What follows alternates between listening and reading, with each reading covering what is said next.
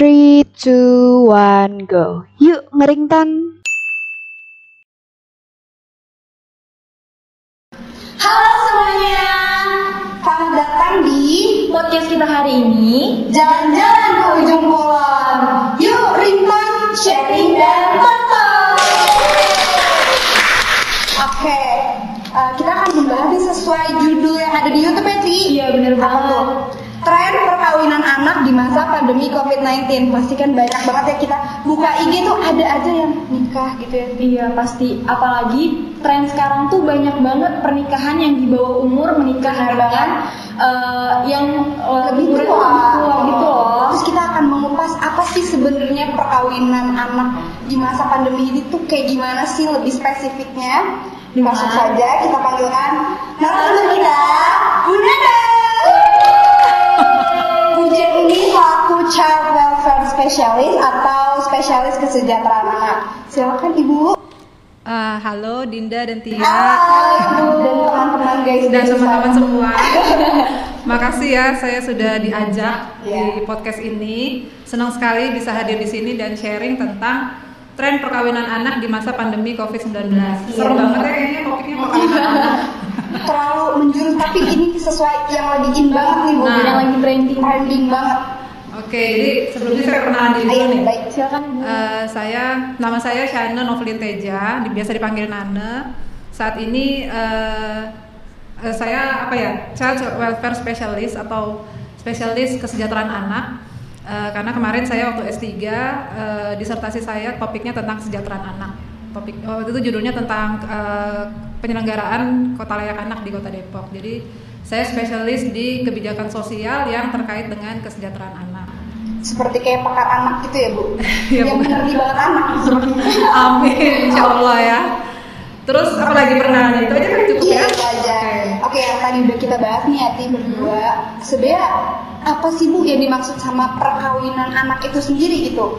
Terus eh, karena banyak banget yang lagi trending, yang tadi di awal kita bilang dengan adanya eh, pernikahan dini di fakta di Indonesia saat ini, Bu. Ya Menurut Ibu bagaimana? gimana sih Bu di Indonesia saat ini? Eh, jadi eh, istilah yang kita pakai itu perkawinan anak aja ya. Jadi nggak ada perka- pernikahan dini atau perkawinan dini. eh, ntar si dini marah soalnya. Ya? Oh, ini Dinda untungnya ya bukan dini ya. Jadi eh, perkawinan anak aja kita memang istilah yang digunakan di negara kita perkawinan anak.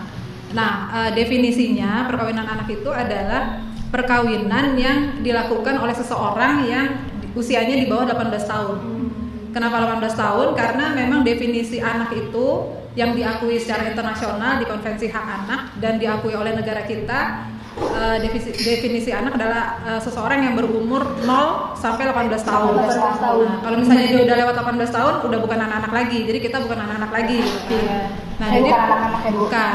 Perkawinan anak itu adalah yang dilakukan eh, perkawinan yang dilakukan oleh mereka yang di bawah usia 18 tahun. 18 tahun. Gitu.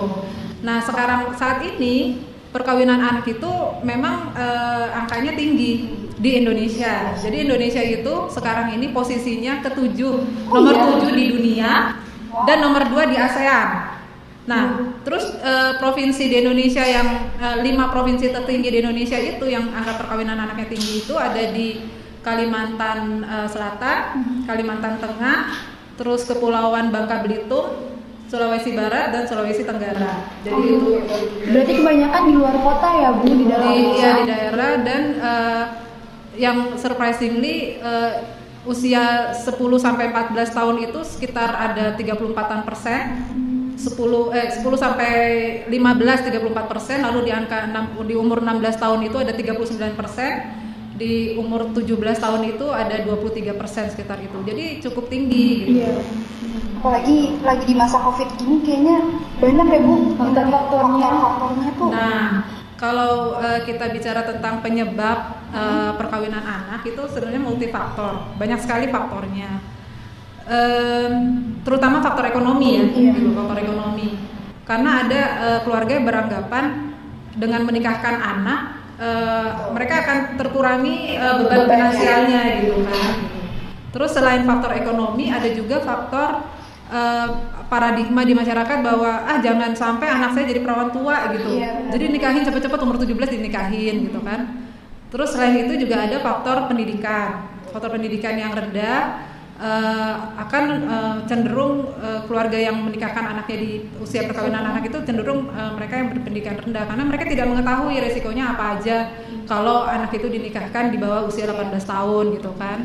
Nah, terus apalagi faktornya? Nah, di masa pandemi ini, yang tadi kan katanya pandemi, itu kan banyak anak putus sekolah, banyak orang tua yang di PHK gitu kan. Nah itu eh, itu yang membuat mendorong eh, orang tua eh, menikahkan anaknya atau memang anaknya sendiri yang memang mau nikah gitu kan, karena em, yang sekolah pun eh, dilakukan secara online gitu kan PJJ, jadi mereka aktivitasnya kurang karena di rumah terus gitu kan, apalagi yang putus sekolah gitu kan, putus sekolah terus nggak ngapa-ngapain akhirnya memilih menikah gitu. nikah nikah aja deh gitu. Iya, kan tadi gitu. terkait yang ekonomi ya bu, kan banyak juga ya bu, bukan media sosial aja tapi media massa kan banyak kayak film-film sinetron FTV yang mengangkat cerita tuh yang kayak, dah kamu nggak usah nikah tua-tua, langsung aja nikah muda Iya. gitu kan karena mungkin bapaknya kredit utang ya gitu ada faktor dari media juga nggak sih kayak gitu bu? Sangat, makanya kan saya selalu bilang kalian jangan nonton FTV, jangan nonton sinetron, nonton podcast aja. Jadi gini, sekarang ini ya dengan eh, maraknya media sosial, terutama Instagram, Instagram. itu eh, ada yang istilahnya glorifikasi perkawinan, gitu kan. Eh, jadi kalau misalnya kalian ngelihat, wah di Instagram itu ada selebgram eh, nikah gitu kan, Bawaannya kayaknya kayaknya bagus banget. Bagus banget. nanti ada captionnya kan, make up artisnya siapa, Iya, iya, iya. kebayanya dari mana, gedungnya di mana, pas segala macam gitu ya, kan. Jadi Terus, nah itu padahal kan eh, dunia itu tidak seindah konten Instagram gitu. Please deh. Jadi realitasnya tidak seperti itu ya bu iya jadi semata. Iya maksudnya selebgram itu yang mereka tampilkan di Instagram itu kan hanya yang bagus-bagus. Iya. Kehidupan yang maksudnya yang yang pasti mereka juga punya lah up and downs-nya gitu kan. Eh, Yang jelek-jelek mereka nggak akan posting. Tapi kan Iya. yang dilihat oleh kita, yang dilihat oleh netizen itu yang bagus-bagus gitu kan. Bahkan saya pernah baca di apa eh, artikel yang ditulis oleh seorang psikolog itu mengatakan bahwa kalau misalnya ada orang yang eh, apa sering posting kemesraan di media sosial. Jadi misalnya dia punya pacar atau punya suami atau istri dia posting uh, foto-foto mesra segala macam itu justru uh, menandakan bahwa dia insecure gitu loh. Bahwa di kenyataannya dia sebenarnya memang tidak seperti itu malah gitu. Jadi makanya kita kan karena kaget wah eh, di Instagram kelihatannya apa mesra banget gitu. Lama-lama apa nggak lama kemudian dia cerai gitu kan ada tuh seperti itu gitu. Jadi gitu. Jadi istilahnya ya itu tadi hidup itu tidak sein- seindah. konten Instagram. Jadi eh, konten Instagram itu mengikuti hidup kalian bukannya kebalikannya. Jadi jangan saya mau nikah alasannya apa? Supaya ada konten. Gak, gak masuk ini banget ya bu. Iya benar sih bu setuju. Terus Bu, yang faktor kedua itu kan tadi ada edukasi. Mungkin edukasinya itu seperti anak tersebut menikah muda, misalkan dari orang tuanya apa ya mendorong untuk menikah muda, kayak yaudah deh aku ikut aja mah, apa kata mama, misalnya kayak gitu ya Bu.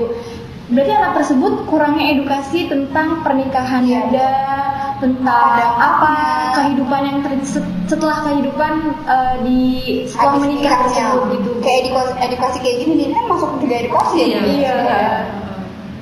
Iya, jadi eh, kalau misalnya kita lihat data itu tadi yang saya bilang kalau di Kalimantan Selatan angkanya paling tinggi, itu kalau yang paling rendah itu provinsi itu di Jogja, DIY, eh, Daerah Istimewa Yogyakarta. Kenapa? Karena eh, dulu tuh juga ada anggapan kan ada penelitian gitu ya di Jogja itu mereka bilang ah udah perempuan gak usah sekolah tinggi tinggi nanti juga masuk dapur gitu ada istilah kayak gitu. Tapi semakin ke sini sekarang Eh, di Jogja itu kan sekarang kok namanya kota pelajar lah segala macam. Jadi udah dan pemerintah juga melakukan intervensi berupa edukasi advokasi tentang eh, resiko perkawinan anak gitu. Jadi sekarang malah Jogja itu angka terendah yang eh, perkawinan anaknya gitu.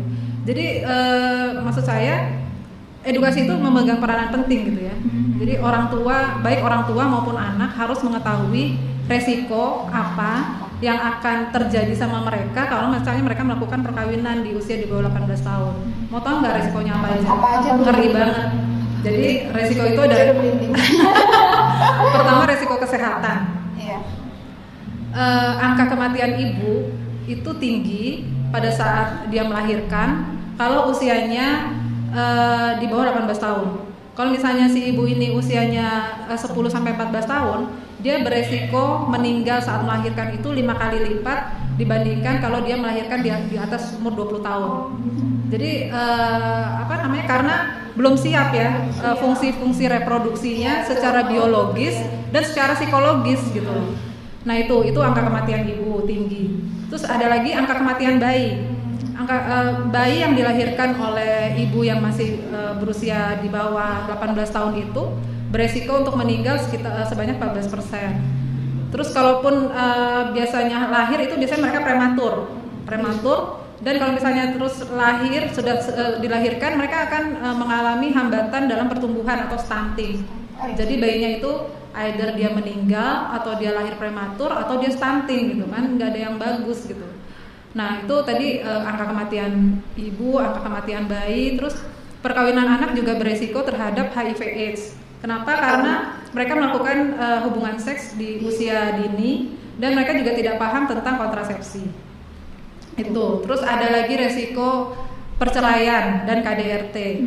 Eh, Anak-anak yang namanya juga anak-anak ya, terus nikah emosi itu belum stabil gitu kan. Iya. Istilahnya pasangan yang menikah di atas 25 tahun aja Masih pasti banyak sekali penyesuaian yang harus dilakukan apa segala macam gitu kan nah ini anak-anak pasti mereka emosinya masih yang eh, temperamen lah apa segala macam jadi eh, perceraian itu angkanya tinggi. Dan juga eh, banyak anak-anak perempuan yang eh, menikah dengan pasangan yang lebih tua misalnya itu mengalami kekerasan. Entah kekerasan verbal itu juga kekerasan loh. Kekerasan verbal dan kekerasan eh, fisik gitu. Jadi eh, banyak sekali resikonya. Nah terus resiko yang lain lagi adalah eh, kualitas SDM negara kita jadi rendah. Kenapa? Karena eh, anak yang menikah, apalagi perempuan itu pasti putus sekolah kan. Iya. Apalagi terus habis itu punya anak, pasti putus sekolah.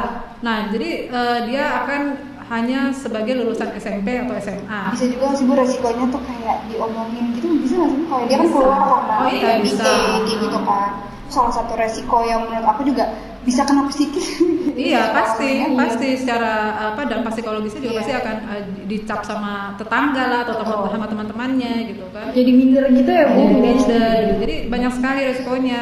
Ya itu tadi pendidikan pasti putus sekolah kan. Terus eh, kalau misalnya udah putus sekolah, terus dia nggak punya skill, dia nggak punya apa eh, kapasitas. Nanti kalau misalnya masuk ke dunia kerja pasti berupahnya rendah gitu kan. Jadi nanti itu akan eh, akan menuju ke mana? Jadi akan menuju ke kemiskinan gitu kan. Jadi akan meningkat angka kemiskinan di negara kita. Banyak sekali resikonya gitu. terus kalau nggak ada duit juga ntar bininya diapain gitu kan biasa Nah. Nya munculnya KDRT lagi. dari ekonomi Masalah ekonomi. masalah ekonominya sama itu tadi mungkin belum apa ya eh, pikirannya Belum stabil. belum stabil emosinya perkawinan itu membutuhkan kedewasaan dan kematangan yang tidak hanya bersifat biologis tapi juga psikologis, sosial, mental, spiritual juga gitu. Jangan hanya karena badannya udah gede bongsor udah dan itu kalian gitu nikah aja kawin aja gitu enggak. Banyak sekali lah yang harus dipertimbangkan. Jadi teman-teman, eh, penting sekali untuk kita semua mengerti akan edukasi pernikahan dini seperti yang Ibu Jane bilang gitu. betul sekali resiko-resikonya tadi kan udah disebutin itu serem-serem banget. Iya. makanya ayo kita raih mimpi kita sampai Biar- ke Cina. Oke. Kita lanjut ya Bu. kita lanjut ya bu. Eh, kan perkawinan anak ini tuh biasanya tuh yang jadi korban itu si anak perempuannya gitu bu. Istilahnya dia yang apa ya dia yang eh, meng- mengula- apa, melahirkan gitu. Dan juga kayak korbannya pokoknya anak perempuan tuh gimana bu? Mengapa demikian gitu? Lebih berat juga nggak sih Bu? Kayak yang lebih banyak eh, bukan beban sih, tapi lebih kayak apa ya? Eh, pertama melahirkan itu kan pasti udah iya benar. sakit apa segala macam gitu. dan juga pasti ya gitu. Pokoknya ternyata apa apa anak perempuan gitu. Jadinya eh, korban itu si perempuan Eh, iya, setuju. Makanya saya juga bilang perni- eh, perkawinan anak itu adalah bentuk pelanggaran hak eh, anak untuk tumbuh dan berkembang dan produktif. Jadi mau nggak mau juga pelanggaran HAM gitu kan. Dan juga merupakan kekerasan terhadap anak perempuan kalau misalnya memang itu dilakukan misalnya dia menikah dengan pria yang lebih tua jadi istri kesekian gitu kan. Nah, terus eh, ini penting banget saya sampaikan eh, banyak sekali eh, masyarakat yang punya paradigma itu tadi kan. Eh, perempuan gak usah sekolah tinggi tinggi nanti juga ujung-ujungnya ke dapur gitu. Itu saya sangat nggak setuju. Saya justru eh, sangat mengencourage perempuan anak perempuan itu harus pendidikan tinggi. Kenapa? Kenapa tuh bu? kenapa? Biar nggak di digituin? Biar gak diulangi gak sih? Karena, nggak karena perempuan itu nanti akan menjadi ibu. Menjadi ibu untuk anak-anaknya gitu kan nah kalau dia menjadi ibu untuk anak-anaknya dia akan menjadi pendidik pendidik utama pendidik pertama anak-anaknya. Anak-anaknya itu siapa? Anak-anaknya itu generasi penerus bangsa penerus peradaban gitu loh. Justru seorang perempuan itu harus berpendidikan tinggi bukan karena untuk menyaingi laki-laki atau apa tapi bu tapi untuk mendidik anak-anaknya. Ini penting sekali gitu loh. Ini kita punya tanggung jawab kita perempuan itu kita punya tanggung jawab terhadap negara terhadap masyarakat terhadap agama kita. Bagaimana kita mendidik anak kita itu itulah nanti dia menjadi kualitas SDM yang berkualitas yang seperti apa gitu loh. Bagaimana anak itu dibesarkan dididik oleh terutama oleh ibunya akan menentukan kualitasnya dia sebagai SDM di masa mendatang. Iya. jadi perempuan itu harus pendidikan tinggi ya nggak- nggak- jangan cukup hanya S1 S2 S3 juga kalau gitu. ada sempat saya sempat deh bukunya Bahkan lanjut terus ya bu, sampai pernikahan itu nggak berhenti ya kak? iya betul sebagai perempuan harus lebih maju. Jangan mau dibilang udah perempuan mah tar aja deh udah laki-laki kan itu pekerjaan laki-laki jangan mau deh kayak gitu. Nah, itu, itu diskriminatif. Diskrim- Iya, diskriminasi gendernya ada ya Nah, Bu? apalagi kalau misalnya di keluarga itu ada dia punya anak laki dan anak perempuan gitu kan. Terus eh, keterbatasan ekonomi. Begitu mau kuliah ya udah deh yang anak perempuan gak usah kuliah dulu yang penting anak laki. Itu saya protes banget gak bisa. Harus adil gitu, gitu. Itu namanya eh, diskriminatif gitu kan. Padahal eh, prinsip pemenuhan hak anak itu tidak boleh diskriminatif perempuan dan laki-laki sama gitu. Jadi kata-kata yang perempuan ngapain sih eh, eh, sekolah tinggi, sekolah jauh-jauh atau sekolah tinggi-tinggi, akhir-akhirnya di dapur itu salah banget teman-teman. jangan mau digituin oke Iya. kita juga bisa buktikan ke laki-laki dan semuanya kita perempuan bisa Oke, terus apa aja sih Bu yang bisa kita cegah gitu dari uh, perkawinan anak ini Di masa pandemi lagi. pandemi kayak gini kan pasti ya banyak yang kayak aduh yang kayak tadi tuh Bu udah udah gabut di rumah udah Nikah nikah aja. aja kawin aja dulu kayak gitu gitu itu gimana sih Bu cara kita sebagai milenial banget nih soalnya juga dan anak-anak yang lain tuh uh, mencegahnya tuh kayak gimana? Cari kegiatan kali. Sibukin diri ya, Bu. sibukin diri kali gitu ya. Iya, Bu. kok eh, apa pikirannya ke kawin melulu sih gitu kan? nih, Karena sama aku yang eh, sampai kayak dia lagi kuliah nggak nggak nyelesain eh, sampai lulus. Kayak ah gue capek nih gue pengen nikah aja lah gitu loh bu. Kasihan ya saya kan kadang kasihan loh kalau ngeliat anak muda kayak gitu ya. Jadi Kalau udah terlanjur eh, bucin apa gimana itu ada faktor juga gitu. kalau masih usianya di 18 tahun di bawah 18 tahun sih eh, janganlah gitu ya. Eh, banyak sekali yang bisa kita lakukan di hidup kita ini gitu. Hidup cuma sekali gitu kan. Live life to the fullest gitu. Banyak cari carilah poten kembangkan potensi diri kembangkan minat dan bakat kalian gitu. Banyak sekali eh, yang bisa diraih yang bisa di kalian kerjakan gitu kan sel- selagi usia kalian masih muda gitu terus juga banyak-banyak baca jangan cuma baca WA atau baca baca Instagram gitu, media gitu ya. Ah, baca eh, baca banyak buku atau jurnal atau apa pun e-book yang eh, membuka wawasan kalian gitu kan Iya. nah ini juga salah satu upaya kita kan dalam dalam eh, mencegah perkawinan anak gitu kan kita memberikan edukasi tadi saya udah sampaikan resiko apa aja kalau misalnya perkawinan dilakukan di bawah usia 18 tahun? Kan ngeri banget tadi kan ada kematian ibunya atau kematian bayi terus ada perceraian KDRT terus perempuannya juga pasti putus sekolah gitu kan. Banyak sekali resikonya. Nah ini yang harus diketahui oleh masyarakat banyak gitu. Banyak yang belum memahami resiko ini gitu kan. Jadi ini eh, ya cara mencegahnya itu harus membekali diri dengan pengetahuan sebanyak banyaknya Eh, sehingga yang tadinya mau nikah eh ternyata risikonya ini ya ah nggak jadi deh gitu Iya. Iya betul betul. jadi kayak menolak ya bu Nah, gitu. pernikahan dini gitu. harus cari banyak-banyak kegiatan lah ya benar banget Jangan Explore, explore. Iya, Explore diri kita. kembangkan potensi kita jangan cuma mikirin nikah nikah aja gitu Emang nikah nggak bayar nggak gede biaya. belum kehidupan setelah menikah nah kehidupan setelah menikah itu juga nah gitu kan ya teman-teman kalian masih pada jalan-jalan ke mall nonton apa segala Iya, macam kalian gitu. ah ngurusin anak bete banget kan Iya, Iya benar. Jadi teman-teman, hmm, seperti yang tadi Bu Jane bilang itu, kita harus mencegah pernikahan dini dengan mengeksplor diri kita. apa yang mau kita kembali apa yang mau kita lakuin udah lakuin aja Iya. tapi itu jangan sampai kejadian perkawinan di luar nikah gitu ya MBA ya kan. Iya. Jadi harus berbanyak kegiatan kita juga. Tuh, explore aja diri kalian selagi masih muda oke Iya. Viral, pernikahan anak di bawah umur saling suka dengan pria yang 44 tahun. Anak 12 tahun belum ngerti apa-apa, tolong dong orang tuanya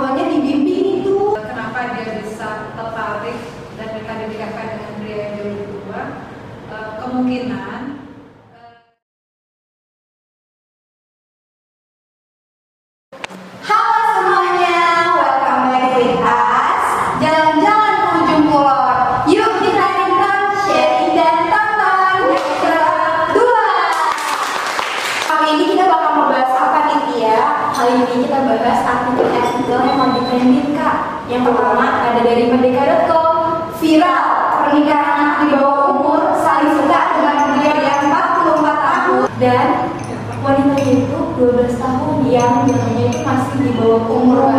Jadi gimana sih kejadiannya tuh pria ini ibu, pria ini tuh dia eh, sebagai tukang pijat gitu. Ya maaf dia itu tunanetra.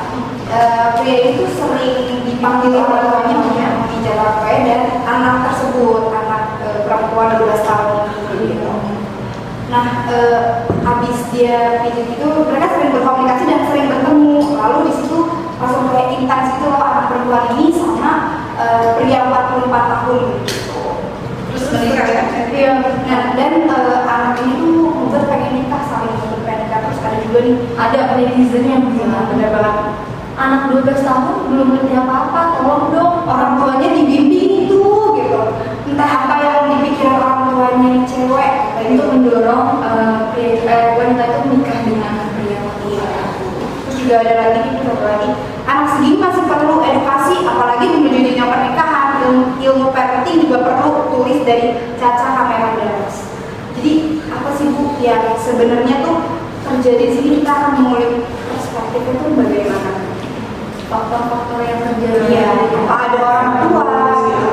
Apa apa sih peran orang tua di sini? Gitu Oke, pertama-tama kita pasti prihatin ya ada anak 15 tahun minta minta dinikahkan dengan pria yang umurnya 44 tahun. Eh, pria ini pasti seumur ayahnya bahkan mungkin lebih tua dari ayahnya. Iya. Jadi kalau saya sih melihatnya eh, kenapa dia bisa tertarik dan mereka dinikahkan dengan pria yang jauh lebih tua, eh, kemungkinan eh, dia itu mencari sosok ayah, figur ayah yang mungkin dia tidak temui di ayahnya. Saya nggak tahu di latar belakang keluarganya ayahnya apakah masih ada atau sudah meninggal atau ibunya bercerai gitu kan.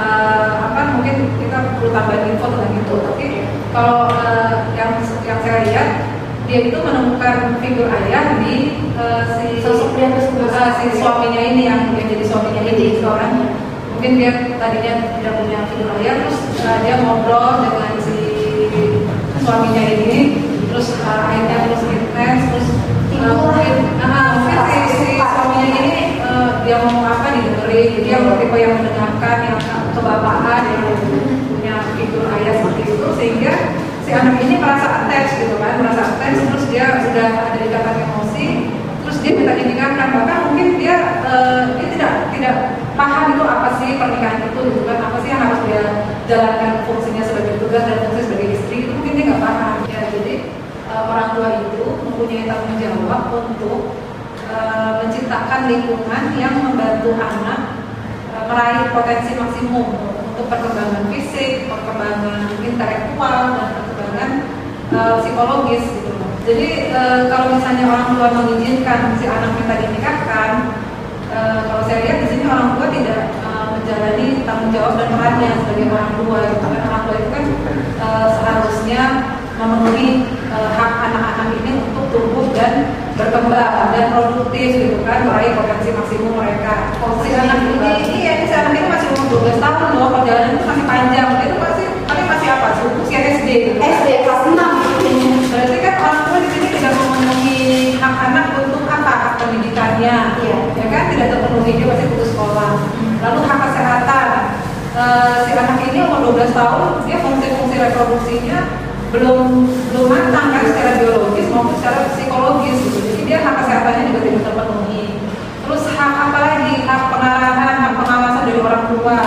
Orang tua itu wajib bertanggung jawab memberikan pemahaman, penjelasan, semuanya lah pengertian dan lain-lain itu pada si anak. Nah ini yang tidak dipenuhi oleh orang tua gitu kan. Jadi ya saya eh, kurang pendekatan misalkan prihatin dia kurang pendekatan gitu kan mungkin seorang tua situ Iya, kan jadi nggak punya tempat ngobrol tempat curhat sampai akhirnya curhatnya sama curhatnya sama sama pijat ya kayak gitu Jadi intinya peran orang tua itu sangat penting. Iya sangat penting sangat penting eh, anak. Iya, dan kualitas orang tua itu mencerminkan nanti kualitas anaknya Iya betul betul. Yang kayak eh, buah jatuh tidak jauh. iya iya, betul sekali Nah, di sini juga dibahas tuh kalau misalnya awalnya itu dia nggak diterima untuk mengajukan pernikahan oleh KUA misalkan. Terus karena dia tetap berusaha nangkepin KUA sampai dia tuh berani ajukan permohonan ke pengadilan eh, agama di di Pintrang Sulawesi Selatan. Jadi benar dia seingin itu, se excited itu jadi sampai ngajuin itu regulasi itu regulasi di Indonesia itu juga bagaimana sih sampai Iya. seperti ini? Jadi kalau regulasi eh, di Indonesia itu kita ada undang-undang perkawinan yaitu Undang-Undang Nomor 1 tahun 1974. Itu dulu eh, sebelum direvisi ya undang-undang itu mengatakan bahwa eh, pernikahan bisa dilakukan oleh eh, seorang perempuan yang sudah berusia 16 tahun dan laki-laki yang sudah berusia 19 tahun. Nah ini kan dianggap diskriminatif karena umur 16 tahun itu adalah usia anak gitu kan. Kenapa kok perempuan 16 tahun, laki-laki 19 tahun gitu kan. Nah akhirnya ada kelompok komunitas yang memang peduli eh, anak itu mengajukan gugatan ke Mahkamah Konstitusi tahun 2019.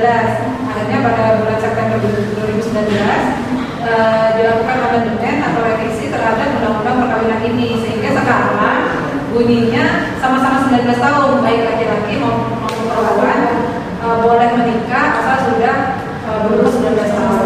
Namun ada yang tidak direvisi dari undang-undang itu. Di pasal 7 itu ada eh, yang mengatakan tentang dispensasi. Jadi orang tua bisa mengajukan dispensasi untuk eh, menikahkan anaknya bila ada alasan-alasan yang kuat. Jadi saya sama kecewa gitu ya, maksudnya kok eh, eh, usianya di, direvisi, tapi ini yang pasal dispensasi tidak direvisi. Jadi, jadi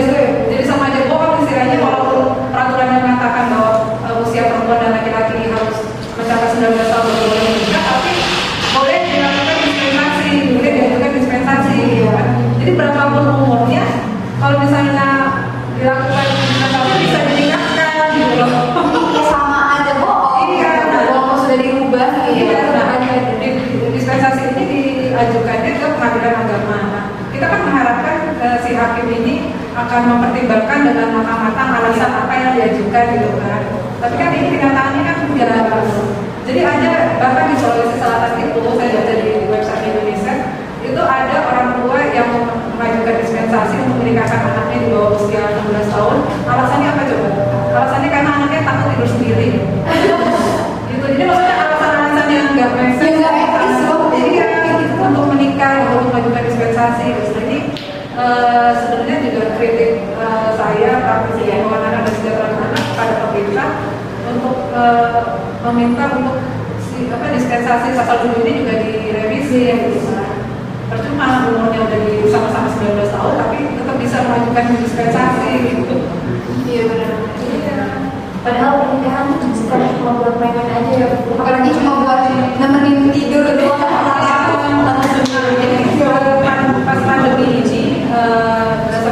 Dari Kementerian Pemberdayaan Perempuan dan Perlindungan Anak ya, eh, sampai bulan Juni Juli 2020 itu sudah ada 34 ribu ya, dispensasi yang diajukan oleh eh, anak-anak dan orang tuanya yang mau menikah, eh, yang mau melakukan perkawinan anak, banyak 34 ribu dispensasi. Jadi percuma eh, undang-undangnya udah direvisi gitu ya usianya, tapi tetap bisa mengajukan dispensasi. Yang mengajukan dispensasi juga udah banyak. Jadi yang mau melakukan perkawinan anak, udah banyak antri, antri gitu istilahnya memprihatinkan banget. Lalu sekolah doang oh sekolah. Kan pendidikan tinggi dong biar nggak dijatuhin sama laki-laki. Artikel kedua ini bu ratusan kasus perkawinan anak dilaporkan terjadi selama pandemi COVID-19 ini di Indonesia. Selain dengan alasan menghindari zina eh, uh, ada yang yang saya MD yang MD itu iya, ya, ya. itu namanya kehamilan yang tidak diinginkan. Iya. Pernikahan anak juga didorong karena faktor kesulitan ekonomi seperti pandemi kan banyak bu orang tua yang di PHK, dirumahkan. Jadi mungkin kalau eh, orang tua yang seperti itu, yaudahlah daripada daripada gini, udah jangan pikiran media yang kayak lagi kesulitan banget. Jadi mending kalian nikah aja ya. Perang orang tua lagi kembali lagi. Iya, kembali lagi ke orang tua. Memang eh, kita tidak bisa pungkiri eh, selama masa pandemi ini kan banyak di.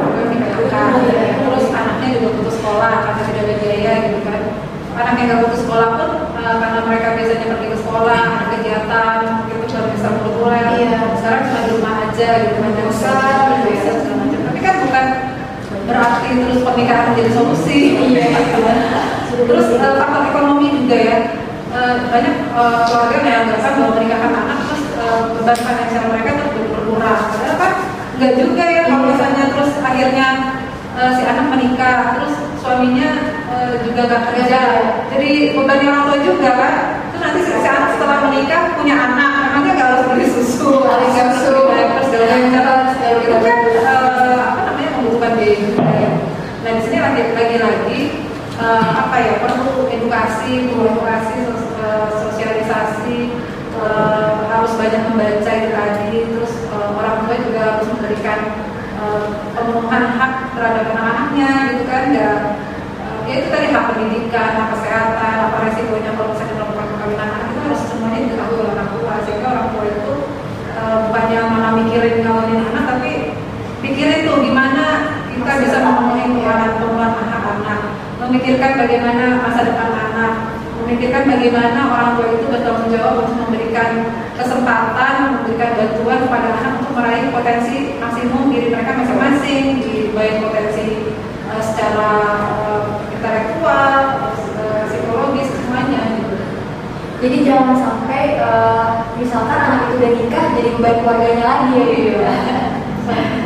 Terus kembali lagi sama regulasi di Indonesia nih bu terkait kasus ini meningkat banget apalagi masa pandemi itu. Iya bagaimana? Karena setiap hari ya di snapgram kita nggak sih kak? Iya banyak banget bener-bener kayak ada ada yang nikah, ada yang tunangan gitu, nikah. Gimana sih regulasi Jadi itu regulasinya balik-balik kayak tadi lagi ya yang eh, saya juga sampaikan di artikel pertama bahwa undang-undang perkawinannya sudah direvisi yang tadinya perempuan 16 tahun laki-laki 19 tahun sekarang udah sama nih 19 tahun. Nah, kalau misalnya 19 tahun itu kan berarti udah bukan usia anak gitu ya, udah udah jadi syaratnya menikah di Indonesia itu menurut undang-undang perkawinan laki-laki dan perempuan harus berusia 19 tahun. Tapi di pasal 7-nya ini ada pasal yang mengatur tentang dispensasi. Jadi berapapun umurnya, kalau misalnya yang calon pengantin melakukan dispensasi kepada pengadilan agama, terus eh, tergantung hakimnya deh gitu kan, hakimnya bilang oke boleh, Ya umur 19 tahun itu kayak aja. Jadi ya eh, apa ya kritik kita atau masukan kita terhadap pemerintah ya, ya itu juga harus direvisi dispensasi itu. Kalau enggak ya sama aja sih. Semakin banyak ini kan udah 34 ribu di masa pandemi. Iya. Eh, apa pengajuan dispensasi untuk menikah. orang semua itu tuh bukan daun ya dua puluh empat ribu jadi intinya pernikahan eh, dini di masa pandemi itu salah banget ya bu ya apalagi eh, belum termasuk dalam kategori yang cukup gitu buat mengajukan eh, pernikahan Iya. jadi sebisanya tuh harus dicegah gitu guys Jangan menikah karena mulut. Kan di Instagram. iya benar-benar demi konten semuanya terrealisasikan ya karena banyak banget bu yang lagi tren ya saat ini pun eh, ada yang eh, kasus yang kasus MBA yang awalnya tuh dia kayak bukan ya bukan orang yang cukup terkenal dia bukan seorang influencer gitu bu dia ini terkenal karena eh, kasus dia MBA-nya tersebut. Dan dia selalu ngakuin bahwa MBA itu nggak salah kok. Iya. Eh, tergantung lo nya aja gimana kayak gini gini gini gitu. Dan itu menurut saya pas pertama kali saya dengar nggak gitu loh. Iya. dan akhirnya benar ada kasus di mana apa tuh Eh, mereka tuh kayak apa ya kayak udah jadi pemeran untuk mereka sendiri ya gitu. Kayak mereka belum cukup deh buat umur yang kayak emosi belum stabil akhirnya kan menjadi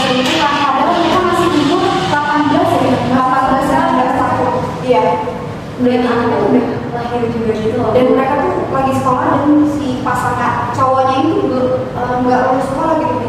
Yang mereka ini tuh ya udah yang penting gue udah sama keluarga. Ya, yang penting gue udah iya, dewasa itu beranggapan kayak eh, pokoknya kehidupan gue dengan setelah nikah sama pasangan gue tuh jauh lebih baik.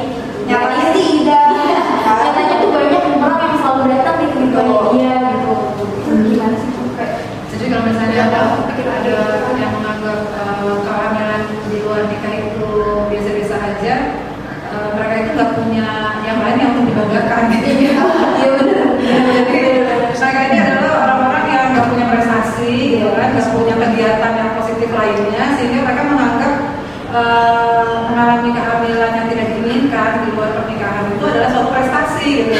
Sangat menyedihkan buat saya gitu ya. Sementara mereka itu adalah generasi penerus bangsa gitu.